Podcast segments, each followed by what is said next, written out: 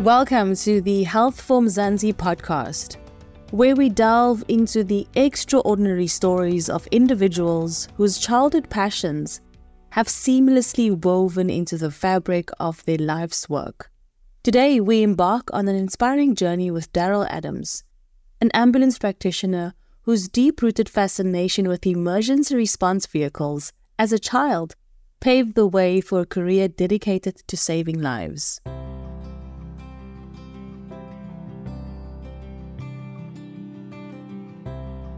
Darrel Adams's unwavering dedication to his role as an ambulance practitioner embodies the essence of unpredictability and adaptability. His childhood curiosity has evolved into a life where each day unfolds like a lucky packet filled with new challenges and unforeseen emergencies. He works in the community where he grew up in Paarl in the Western Cape. He really embodies a personal touch intimately understanding the needs and nuances of the people he serves.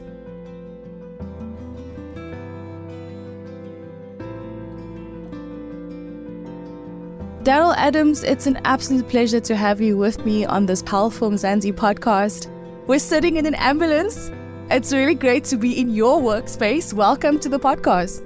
Thank you, Dawn. It's an absolute pleasure for me to be here, and I'm looking forward to it. So, let's talk more about your early childhood experiences and what initially drew you to the profession of being in the healthcare sector as a medical professional. So, this started like long time ago when I was a young boy. I remember when there's accidents happening close to my house and I would I would listen and I said to myself, listen, yeah, I can hear these sirens on its way, I don't know where. And then something maybe it just happened in the main road, there's an accident and then uh, lights, the sirens. Uh, but the thing that attracted me the most was the red lights of the ambulance, and that was where everything started. You're a um, ambulance practitioner. What does day-to-day work life actually entail for you? The nice thing about this work is like something like in a lucky packet. When you open a lucky packet, you don't know what you're gonna receive. So I can't say like eight o'clock I'm gonna have coffee, ten o'clock I'm gonna have this two o'clock is lunch. So every day is different and you take it as it comes. So I can't actually say this is going to happen, this is going to happen. And what you see is what you get. So I think that's the most important. You obviously work in, in an area where you grew up in. So you know this community, you're familiar with spaces, the people, the areas. So it must feel more like home to you people in the surrounding areas, doesn't it? Whenever I drive into the community, when there's a call or something, the people will always shout my name. Hello, Darrel, how you doing? And that's how people respect me also personally because I have that respect for my community. They show the mutual respect to me. It kind of makes it easier for me to work in the community where I'm from, uh, where. So they, the, the, the mutual respect is, is something very huge for me. Darrel, could you tell us more about the areas that you guys work in in this district? Where do you work? Do you work on the surrounding farms? How far is your reach in terms of the work that you guys are doing? We get our calls from the control room, and our control room is uh, located in Worcester. We are under the Cape Winelands district, so we'll see the radio in my hand. Paarl in Stellenbosch runs on one radio channel. The area is quite big. Our area that we service is from uh, to Hermon and then all the surrounding farms in Wellington, all the farms in Paarl. So the area is quite big. Sometimes, yeah, we run with three ambulances and we do our best for the community, but mostly we four ambulances, so we're trying to do and service our community. From what I understand, you had an uncle who was also in the same profession. Can you describe, you know, the impact that your uncle, a seasoned paramedic, had on your career aspirations and how he influenced your path? My uncle was one of the shift leaders in Paarl, and he always said to me, "Listen here, you just follow and, and you just focus on what you want to to achieve in this in this career." And he always told me, "Listen here, you on your own here at work, you on your own, but but outside you obviously family." The nice thing about him is calm paramedic, and whenever he is going out on a call no matter how traumatic the scene is, you will do it like in a calm manner. So that's actually why I look up to him. I had another uncle also in the service, and this is very close to my heart personally also. I lost an uncle in the service. They were on an accident scene and he was helping the person in a car just came by and just bumped and he's not here with us anymore. Um, that I, I always take with me because he said to me when I was nine years old, when he told me, listen here, you are going to do this one day. So yeah, family is very important for me, especially especially in the service. I and I learned a lot from him. Also mentioned now in this chat and also before to me that you fondly recalled your fascination with the lights and the sirens of the emergency vehicles. And obviously, this is what drove you. And having family members that were in this career already is where you kind of picked up your passion for it. Do you think you could imagine yourself doing anything else? To be honest with you, no, I don't see myself doing something else. Although previously I did do something else, but I always said to myself, no, that wasn't where I want to. And then I said to myself, I need to be on the road. I need to be in my community. I need to help people. I, I don't see myself doing something else. In 2014, you faced a life altering accident. Can you take us through that experience and how it prompted you to reconsider your career? We actually transported the patient from Paarl to Tygerberg. And as we approached Tygerberg, remember I was sitting at the back with the patient. The next thing I just heard was bang on the side and the step where that step is in the new ambulances the step is a little bit higher but the other ambulances the step is quite low and my foot was in there and i remember that bump but i didn't realize my foot stuck there.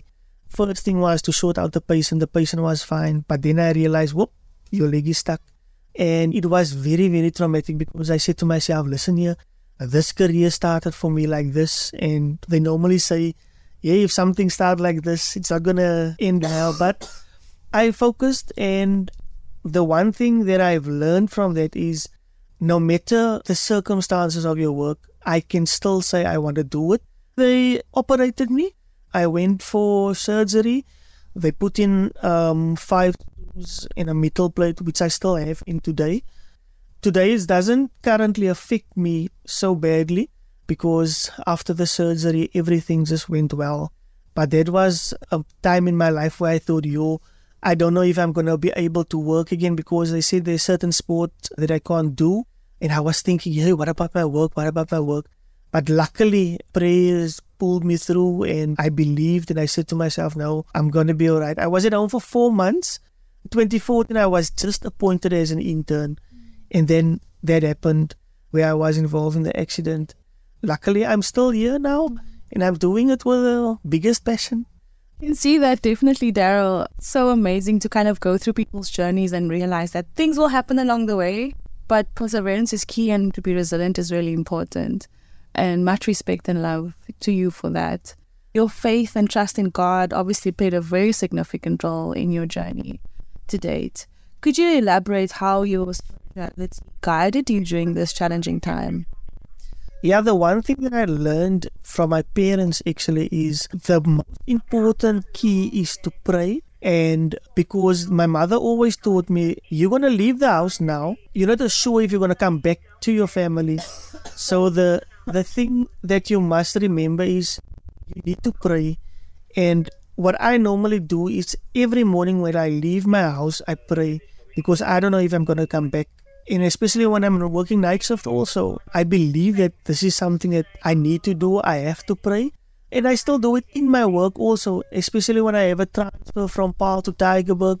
Anything can happen along the road also. I normally I have a necklace around my neck with a Jesus cross on it. When I drive on the N1, I normally kiss my necklace and say, God just protect me, take me to Tygerberg and bring me back safely. So you mentioned your appointment as an intern, and obviously this was when you had just started out and you've progressed now since that point. How did that opportunity come about? And what were your initial feelings when you embarked on this new path? In 2014, I started as an intern, which was quite exciting because it's my first time be in the service to drive an ambulance, to go out to calls, to respond with the lights and sirens. And in 2016, I was appointed permanent and I went for an interview and I haven't received any feedback. And you know, normally they say when you don't hear from the people within one month, you're not going to make it. Yeah. I remember Mr. Williams called me, he's our acting uh, officer, and he called me to say, Listen here, I remember I was sleeping that morning and he didn't pick up my phone. And he told me, I remember the WhatsApp uh, read as follow. Seems that you don't want the good news. And I was like, what? And I was immediately him because he called me and I didn't pick up my phone. And the moment I called him back, he said to me, yeah, you've been appointed permanently. And that moment was just for me, it's like, wow, now reality, now uh, things is going to begin for me. Now I'm going to see much more exciting stuff and I'm going to explore this journey. But it was a really exciting time in my life, yes. Now, since becoming um, an ambulance practitioner, how has your perspective of the profession evolved? Because you've obviously been on this journey now for a while. And then tell us about what was the most rewarding aspects of your work. I'm qualified now as an ambulance practitioner for 10 years. And the thing I love about this work is what's rewarding for me is a simple thank you from our community. Because let's be honest, we don't get credit for what we do. But the most fascinating moment for me is when people just say, listen here, thank you for what you do. Uh, thank you for what you mean for the community. And thank you for always being there for us. And also, the other exciting moment is doing my first delivery in an ambulance. Where baby was born and the mother named the baby after me. It was a boy that's actually exciting times. So that's the stuff that I will always take with me. I think that's so beautiful, Darrel. I was just about to ask you, you know, about one of your most memorable experiences, and that definitely sounds like one. But tell us more about, you know, just how you engage with the community. It's so central to your career and this journey that you've the past few years. If I'm in the community, I don't pull rank on the community because when you're going to do that in terms of you're going to keep you the high and mighty ambulance person, then you're totally going to lose it in the community. The key for me is I go down onto my people's level and I talk to them in their way of talking because especially when there's medical terminology if you're going to talk to people in a medical way they're not going to understand because not all of us are medically trained but if i say something where they can understand it they will understand it better. When I go into my community, I just make sure that I engage with the people, I greet the people, I ask them, How was your day? You interact with the people, and that's what's actually making it worthwhile. For me, I'm lucky. I know this community as well because this is where I live and grew up also my childhood. So I think just from knowing you and engaging with you, I can get a sense of that. Thank you so much for sharing that. Compassion really appears to be a really crucial quality in your role as a healthcare professional. How do you maintain and nurture this compassion in your daily work? Whenever you work on the ambulance, we kind of living an unhealthy lifestyle to say because we don't get to have tea, we don't have lunch, but just grab as you go. So I think this is really a challenging time for me because at the end of the day, my mother always used to say, yeah, you must eat healthy, you must you must do exercises and, and I practice that at home. But whenever you're at work, sometimes there's a twelve hour shift goes by and then you didn't even have lunch. Or you live on water the whole day, which is okay. But yeah, that's how it works. Obviously what you guys see day to day can be very traumatic. What do you do to kind of come down from that, to relax, to have fun outside of your work experience? I'm actually involved at the local radio station where I DJ, and whenever I'm in studio, I do stand in presenting mostly three hour shows. If I'm in studio, that's my kind of happy place, my happy space. Because I can feel the I can just be myself. I can make a loud noise when I'm in studio. I can play the music loudly. That's my venting space, so to say. The other thing is when I engage to people, when I can talk to people who understands uh, what we're going through. But mostly I do radio and that's my happy space. Yes. Oh, I love it. I was just about to ask you what your favorite song was. Can you tell me off the top of your head? My favorite song, I like that song of Jason Derulo, Take You Dancing. Now, looking ahead, what are your aspirations and goals as an ambulance practitioner? How do you plan to continue to make a difference in your community? Also, just in terms of your There is plans in the future to go study further. But the other thing is also to, to stay the humble person in my community because people will pop me a WhatsApp. I'm one of those ambulance practitioners where I I don't mind when someone pop me a WhatsApp and just ask me, listen, yeah, my mother is not feeling well.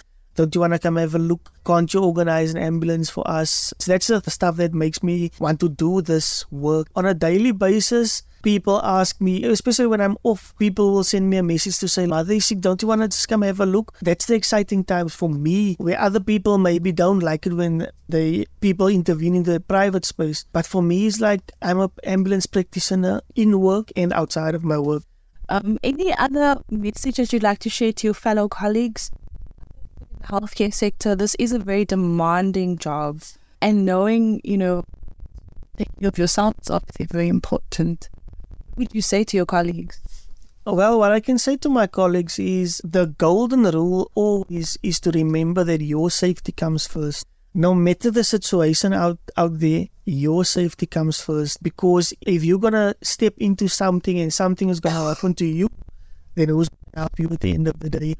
So my message to to our fellow workers will be look after yourself, stay safe, enjoy what you do and everything will work out one day no matter where you come from. I always say I grew up in, in, in Paarl East and you can accomplish anything if you put your mind to it and always just keep loving what you do. If you have that passion for your work, nothing can come between that we also go out in the community. So if the people want us to come and demonstrate some first aid courses to them or some rescue equipment to show them how it works, especially the schools, the youth, they can just make contact with us. Um, just send our manager uh, email and even church groups if they want us to come and have a chat with the youth or to the school. We do awarenesses also, as you can see, as a we're also very big on our cancer because we also lose fellow colleagues due to cancer. You can see it's Breast Cancer Awareness Month where we um, decorate the ambulance. We're also proactive in the community, not only due to work, but also to do awareness and to explain to the people what we're doing. And if we can teach someone to save a life, by all means. And then, in terms of practitioners is this a career that you would encourage more people to step into to be able to better serve this community? Yes, definitely. Because I believe if we can have more upcoming paramedics in our service, we're going to do amazing stuff in this community. I believe there's always a career here by EMS. So I want to encourage the, the young people, school leavers, when you when you leave school, when you go out of school, matric, and you want to go study further, think about how you can be a benefit in the service. Yeah, the, the training we do is two years, four years, but that goes so quick. At the end of the day, when when you go uh, grow older, you will see, oh, where where did everything start for you? So I would really encourage people, especially the young ones, to to consider a career as a paramedic. And then just last comment, I didn't even ask about your family. Tell us more about your family and home life. Okay, so my father and my mother, they're still alive. My father was a favorite radio presenter where he was like involved in, in the radio station for about 25 years. My mother is currently at home, and then um, I have two older brothers, and then I have my beautiful son, eight year old. He also motivates me and say, Dada, what interesting calls did you have? Dada, tell me about the calls. So I can see there's a, a future paramedic also. Oh, that was so much. And then just final message from your side, Darrel, um, just as we wrap up the conversation. Yeah, so the final message is um, I just want to ask the community to, whenever there's an ambulance in the area, ask where you can assist. Uh, can we help you with something? The same as us, if we see someone along the road that's not feeling well and they, they need assistance, and I want the community to really work hand in hand with us and also to protect us when we entering dangerous areas. We have our, we call it our red zones. So there's an area um, in Paarl, East Chicago, that's our, our red zone. So what happens is um, you will see on this MDT also, they will say the red zone is Chicago. So whenever there's a red zone, you have to go via the SAPS, that is Paarl East Police Station. Then we need to go to police for escort. If other areas like Groenheuwel, Amstel Magnolia, if there's stone throwing in the area or shots fired, um, we're also obligated to go via the SAPS for our safety.